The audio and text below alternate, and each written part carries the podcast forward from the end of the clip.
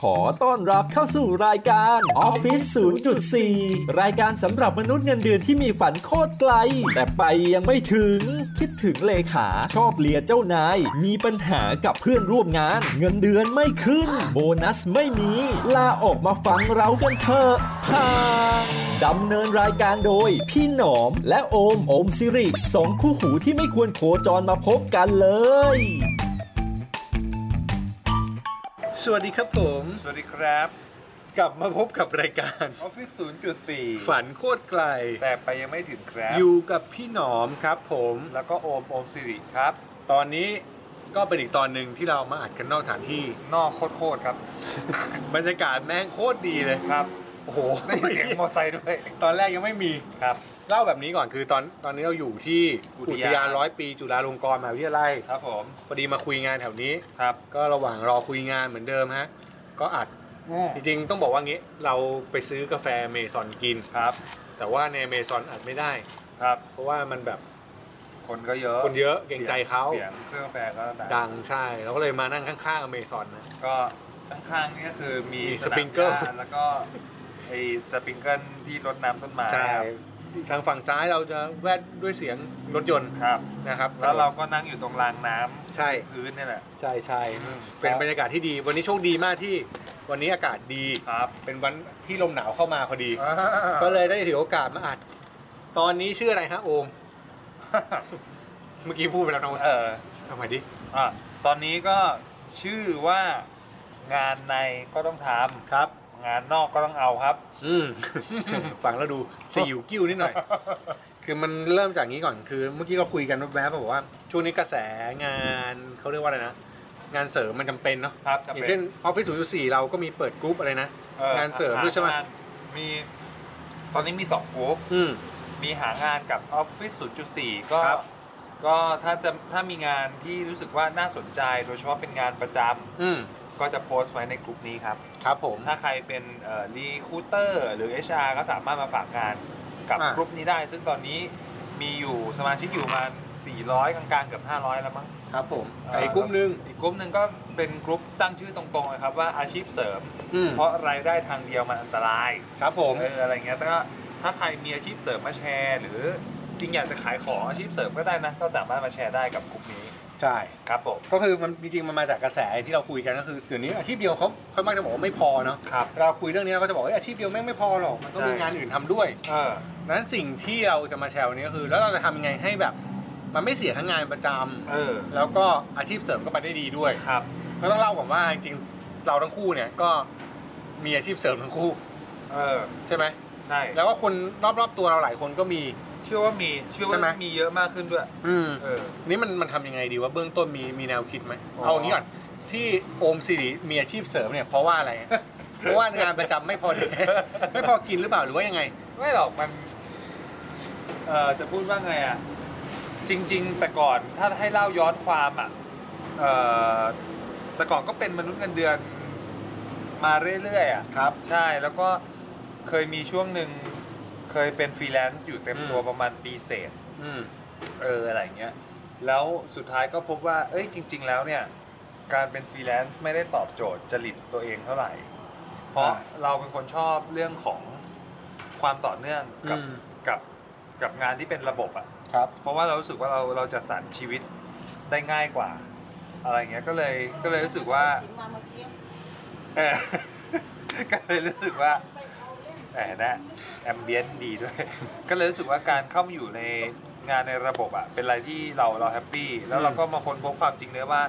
จริง ๆ แล้วอะเราสามารถทำงานนอกระบบ ครับ ควบคู่ไปด้วยก็ได้หรืองานฟรีแลนซ์นั่นเอง อือฮึ เอออะไรเงี้ยมันอยู่ที่ว่ามันอยู่ที่หลายปัจจัยด้วยมันอยู่ที่ว่าเออเราจัดเวลาได้ดีหรือเปล่า อืม ประเภทงานที่เรารับนั้นน่ะมันเอื้ออำนวยต่อต่อการทำงานนอกของเราด้วยหรือเปล่า หรือระบบและวัฒนธรรมองค์กรของเราอ่ะมันส่งเสริมให้เราใช้ศักยภาพไปหารายได้ทางอื่นได้ด้วยไหมอะไรอย่างเงี้ยมันก็เลยเป็นเป็นสองสามข้อที่รู้สึกว่าเออถ้าถ้าไอ้ปัจจัยเหล่าเนี้ยมันเอื้อให้เราหารายได้เพิ่ม โดยเฉพาะงานฟิตงานฟรีแลนซ์อย่างเงี้ยเรารู้สึกว่าก็น่าสนใจก็น่าทำ ครับ เอออะไรเงี้ยแต่ว่ามันต้องมีดอกจันตัวใหญ่ ๆ ให้กับตัวเองนิดนึงว่า ไองานที่เราทำงานเสริมเนี่ย อืม ไม่ควรที่จะไปรบกวนหรือลดทอนศักยภาพของงานประจำ ครับ มากเท่าที่ควร พอยก็คือว่าทำได้ แต่ว่าอย่าไปรบกวนงานประจำ ใช่ คือรู้สึกว่า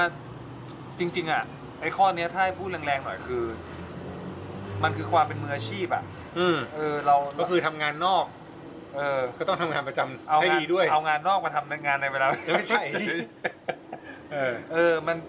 คือนึกออกใช่ไหมคือมันมันมันมันต้องนึกกลับกันว่าถ้าสมมติเราเป็นนายจ้างคนที่จ่ายเงินให้เราทุกเดือน อืม โดยที่ไม่ได้แบบปลายเบียงเลยคืออ่ะจ่ายตรงทุกวันที่31ทุกวันที่หนึ่งอะไรเงี้ยเราก็ควรที่จะต้องแบบคืนในสิ่งที่เขาจ่าย ให้กับให้กับนายจ้างในเวลางานอย่างน้อยแบบแปดชั่วโมงในนั้นที่เรามาทำงานอะ อืมอืมอืม เราก็ควรที่จะต้องทำให้มันดีที่สุดอะไรอย่างเงี้ยส่วนนอกเหนือจากนั้นถ้างานของคุณโอเค แล้วคุณจะไปจัดสรรจะไป ครับ รับไปทำอะไรก็ก็เรื่องของคุณ แต่ว่าข้อควรระวังคือ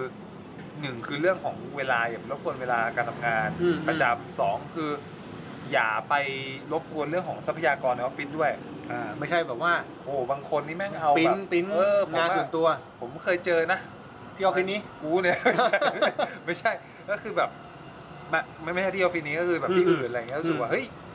มันเกินไปอะไรเงี้ยแบบ อืม เออถ้าเรามองกลับกันเราเป็นนายจ้างเราก็คงไม่ค่อยแฮปปี้อะไรเงี้ยเออ คือมันมีประเด็นนี้เว้ยน่าสนใจคือ สมมุติว่านะสมมติอันนี้อันนี้กูทำเองอะ อืม กูยอมรับก่อน เออ ก่อนที่กูจะออกจากงานประจำ เออ คืองานประจำทำเสร็จแล้วอ่ะ เออ เหลือเวลา อืม ทำงานนอกได้ป่ะ ทำงาน บริหารจัดการได้ คือ สมมติว่าเนี่ยวันนี้กูเคลียร์งานเสร็จบ่ายสอง เ กลับบ้านสี่โมงครึ่งสองโมงถึงสี่โมงครึ่ง เออ กูทำงานนอกเลยได้ป่ะ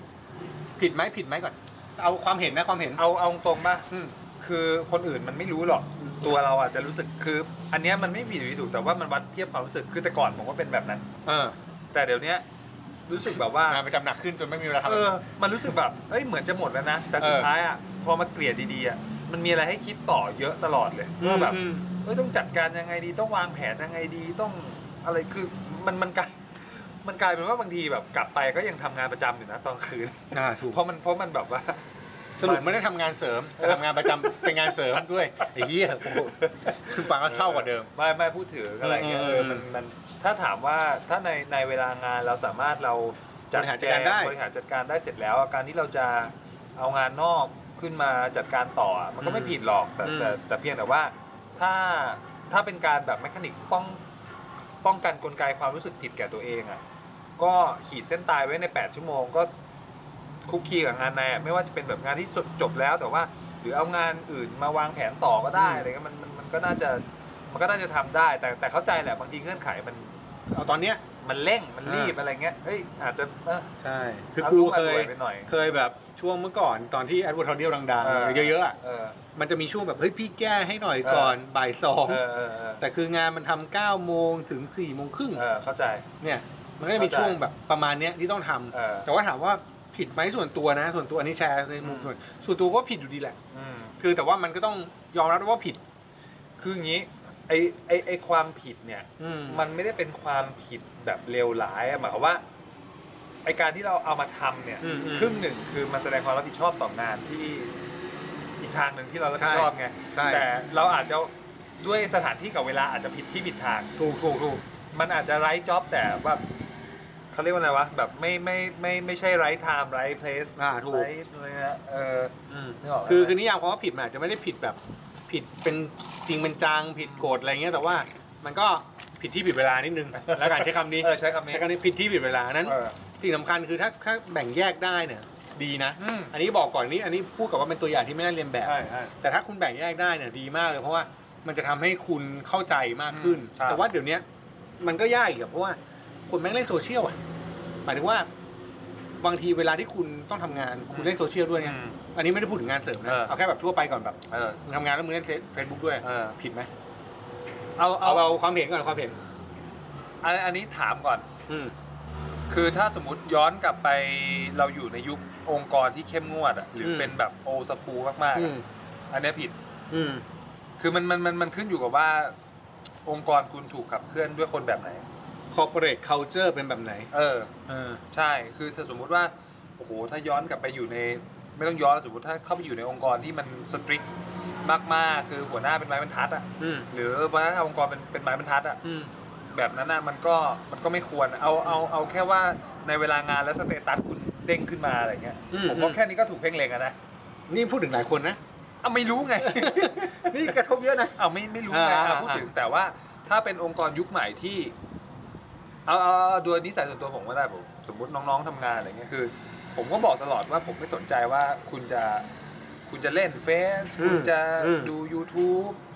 หรือคุณ ฟั จะ งเพลงพอดแคสต์ไปด้วย เออใช่ อ่า หรือคุณ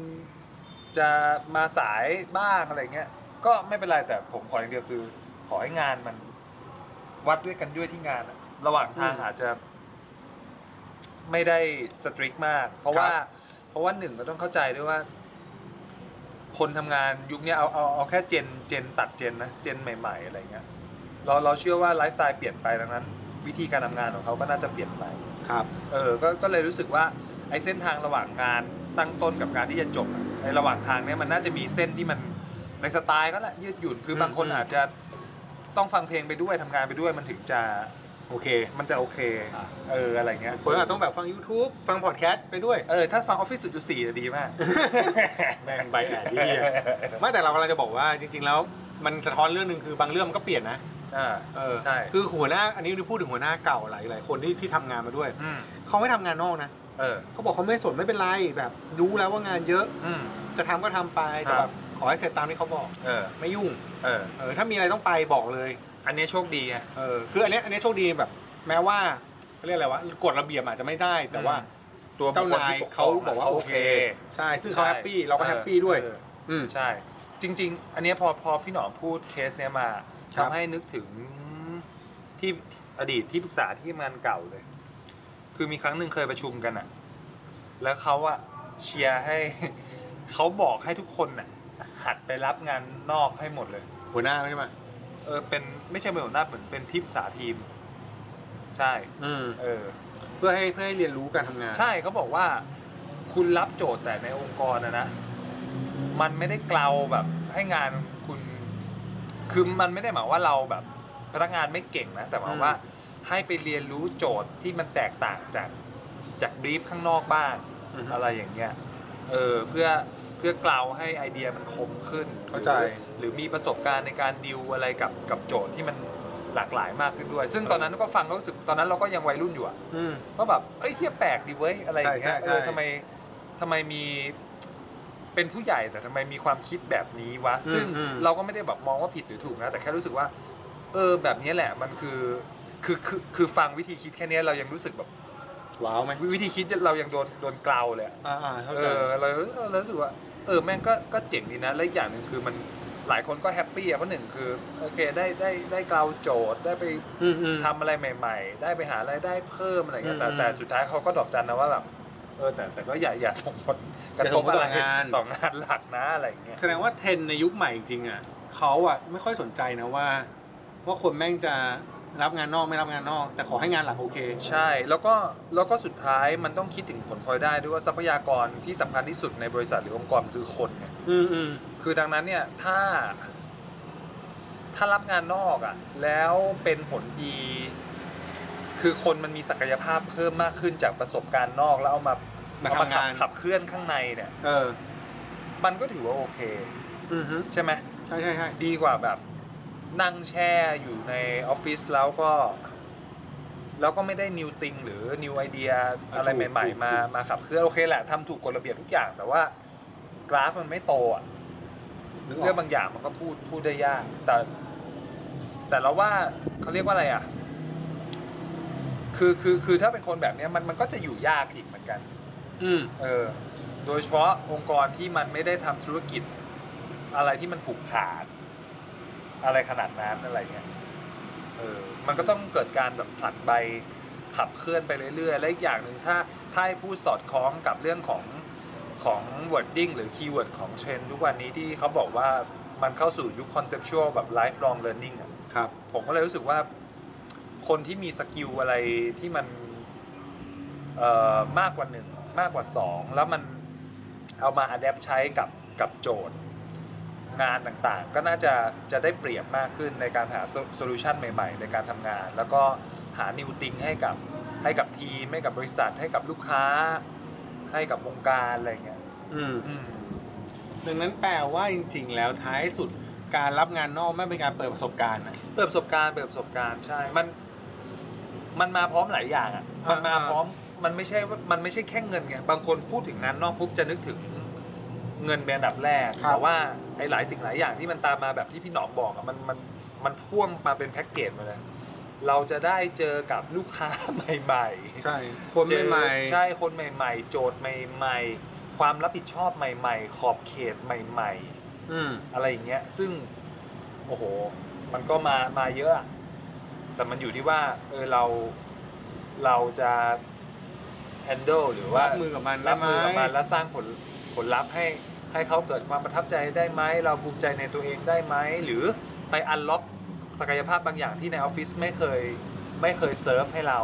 เราก็เลยต้องมาเซิร์ฟของเราข้างนอก แล้วเอาประสบการณ์นั้นมา drive ในออฟฟิศต่อ อืม เออ อ่ะงั้นถามต่อจุดหนึงโอเค ภาพรวมเราน่าจะเห็นตรงกันคือ ครับ แม่งไม่ผิดหรอก ไม่ผิด แล้วก็เป็นการสร้างประสบการณ์ให้ดี แล้วก็ทำผลงานดีกับออฟฟิศด้วย ใช่ ทีเนี้ย คือถ้าเอามาต่อยอดได้จะดีมาก มันมีคำพูดนึงก็คือเวลารับงานนอกเนี่ย เออ ท้ายสุดแล้วมันจะกลืนกินงานหลักจนต้องลาออกกูเป็นคนแบบนั้น เออ คืองานนอกแม่งมากจนกูต้องออกจากงานหลัก เพื่อมาทำงานนอก เออ แล้วให้งานนอกกลายเป็นงานหลัก เออ เมื่อไหร่คนเราหรือแบบ มุมมองการตัดสินใจตรงเนี้ยมันมันควรเป็นแบบไหนอันนี่ถามในมุมมองมึงก่อน มันต้องถามตัวเองไงว่า คุณเอาอะไรเป็นตัววัดอ่ะ อืม สมมุติว่าบางคนเอา เอารายได้ ครับ เป็นตัววัด ครับ แล้วรู้สึกว่าทำไปเรื่อยๆอ่ะโอกาสในการเติบโตทั้งในแง่ของตัวตน อืม รายได้ อืม มันน่าจะก้าวไกลกว่างานหลักที่ทำอยู่ อืมอืม บางคนก็ประเมินแล้วก็เบสว่าแบบ เออ ถ้าเรากระโดดออกไปสู่พื้นที่ตรงนั้นเต็มตัว ครับ แล้วคิดคำนวณรีเทิร์นแล้วทั้งอะไรหลาย ๆ อย่างอะมันน่าจะคุ้มกว่า ก็อาจจะเป็นวิธีนี้ก็ได้ อืม แต่หลายคนก็มองว่า มันอาจจะเป็นมันมันอาจจะเป็นพวกท้ายแบบพี่ว่าแบบมีพวกที่แบบว่าเอ้ยชาเลนเจอร์อยู่อะไรเงี้ย อืม กับพวกคอนเซอร์เวทีฟอะไรอย่างเงี้ยก็คือแบบเอ้ยยังยังเชื่อมั่นในระบบ ยังยังชอบอะไรที่มันอยู่ในความแบบแน่นอน แต่ว่ามีอีกทางหนึ่งเข้ามาเสริมด้วยอะไรอย่างเงี้ยมันเขาเรียกว่าอะไรนะ มันเหมือนตรงเนี้ยมันก็อยู่ในคอมฟอร์ z โซนแต่ว่า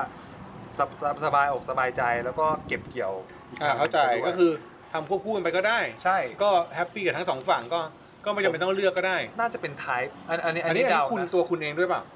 อันเนี้ยอันเนี้ยแชร์แชร์จากจากประสบการณ์ด้ว ครั ย บ เพราะว่าเพราะว่าเชื่อว่าถ้า จากประสบการณ์หมายว่าไอประสบการณ์ตรงเนี้ยผมเคยกระโดดออกไปนอกคอมฟอร์ทโซนไปแล้วทีนึงนะ เออที่ที่ตอนเป็นฟรีแลนซ์ประมาณแบบปีเศษๆอะไรเงี้ยเออก็ก็รู้สึกว่าไอ้ตอนนั้นที่ตัดสินใจตัดสินใจไม่ยากเลย เพราะว่า อืม หนึ่งเรายังตัวเบาอยู่ ไม่ได้มีภาระไม่ได้มีอะไร และตอนนั้นสิ่งที่เรารีควายจริงๆคือ เนี่ยแหละประสบการณ์อิสระอยากนู่นอยากนี่ แต่พอมันมันมันลองไปได้จริงๆแล้วเราพบว่าจริตของเราจริงๆ เราชอบ เราชอบระบบ อืม เออเราชอบระบบแล้วเรารู้สึกว่าเออเราโจทย์คือเราจะบริหารทรัพยากรที่เรามีอยู่อย่างเวลาและความสามารถยังไงให้มัน อืม ให้มันยังคงแบบไปได้เรื่อย ๆ แล้วก็เติบโตขึ้นอะไรอย่างเงี้ย ครับ เออใช่อาอาจอาจจะอยู่ที่ที่เรื่องของแบบลักษณะของ อืมอืม หรือหรือรสนิยมการทำงานของคนด้วยเอออะไรอย่างเงี้ยใช่ เออบ างคนก็กล้าเบสก็รู้สึกว่าแบบโอ้โหเนี่ยแหละคือโอกาส ทั้งทั้งๆที่มันก็ยังไม่ได้แบบการันตีร้อยเปอร์เซ็นต์หรือแปดสิบเปอร์เซ็นต์ว่าแบบว่าเฮ้ยมันจะไปได้ไม่ได้แต่แต่ก็รู้สึกว่ากล้าวัดกล้าอะไรก็ออกไปก็อันนี้ ก็ ก็ ไม่ได้ ก็แล้ว ผิด แต่ ก็ไม่ได้ผิดไหมก็ไม่ผิดหมดแหล้ ไม่ ว ได้ผิดใช่ คือทางไหนก็ได้แต่ว่าขอให้มันเลือกในทางที่ตัวเองควรจะเป็น ใช่ใช่ ถูกปะ ใช่ใช่ เออ ใช่ใช่ แต่ไม่มีหลายเคสหลายคนนะที่ที่แบบว่าตอนแรกๆเหมือนจะดี เออ แล้วสุดท้าย ต้องกลับมาที่เดิม ต้องกลับมาที่เดิม เออ ก็จริง อัน ๆ นี้ ถ้า เจออันนี้เจอบ่อยคือ เออ ในในยุคไม่รู้ว่าเศรษฐกิจเกี่ยวปะนะ เออ แต่ในยุคเนี้ยเจอแบบนี้บ่อยคือ เออ เหมือนจะรอดแล้วแม่งไม่รอด เออ เออ ไม่แต่ว่าไอการที่มันจะก้าวออกไปสู่นอกโซนที่เราเคยอยู่อ่ะมันเมื่อกี้ลืมพูดไปคือมันอาจจะมันอาจจะข้ามโปรเซสไปนิดนึงคือ มันก็ต้องวางแผนก่อนบอกว่าวะพี่ ใช่ใช่มันต้องวางแผน ใช่ไหม เออ ว่าแบบเออมันสุดท้ายมันต้องคิดแบบ worst case ถ้า อะ worst case เกิดขึ้นมาจะทำยังไง จะไปทำอะไรต่อ เใช่ใช่มันมันควรจะต้องมีแบบจินตภาพแบบว่าแบบชิบหายแล้วงานแม่งไม่มีหกเดือนครึ่งปีอะไร อ่า เงี้ย อ่านึกออก จะอยู่รอดยังไงจะอะไรยังไงอะไรเงี้ยหรือมีมีน้ำหล่อเลี้ยงไม่ใช่น้ำหล่อเลี้ยงไง เงิน เงินหล่อเลี้ยง ด้านอื่นไหม สำรองอื่น ด้านอื่นมาซัพพอร์ตด้วยหรือเปล่าอะไรเงี้ย เออเออมันมันก็ควรต้องมีแผนตรงนี้ก่อนอะไรเงี้ยไม่ให้แบบสุ่มสี่สุ่มห้าไปแล้วยิ่งแบบโอ้คนเลขสามนำหน้าเนาะอย่างผม อืม อะไรเงี้ยมันก็มันก็ถือว่าเสี่ยงเหมือนกันอะไรเงี้ยฉะนั้นก็ต้องแบบหาสร้าง ATM หลาย ๆ ตู้ไว้ไหมหรืออะไร ถูก เงี้ย แต่ตอนกูออกกูกูว่ากูโชคดีอย่างหนึ่งคือตอนแรกกูไม่ได้คิดว่ามันจะไปได้นะ เออ แต่ถามว่ามันนี่มันก็ไม่ได้พูงไงมันปีกว่า มันก็พิสูจน์ไม่ได้หรอกว่ามันอยู่ได้ เออ แต่ว่า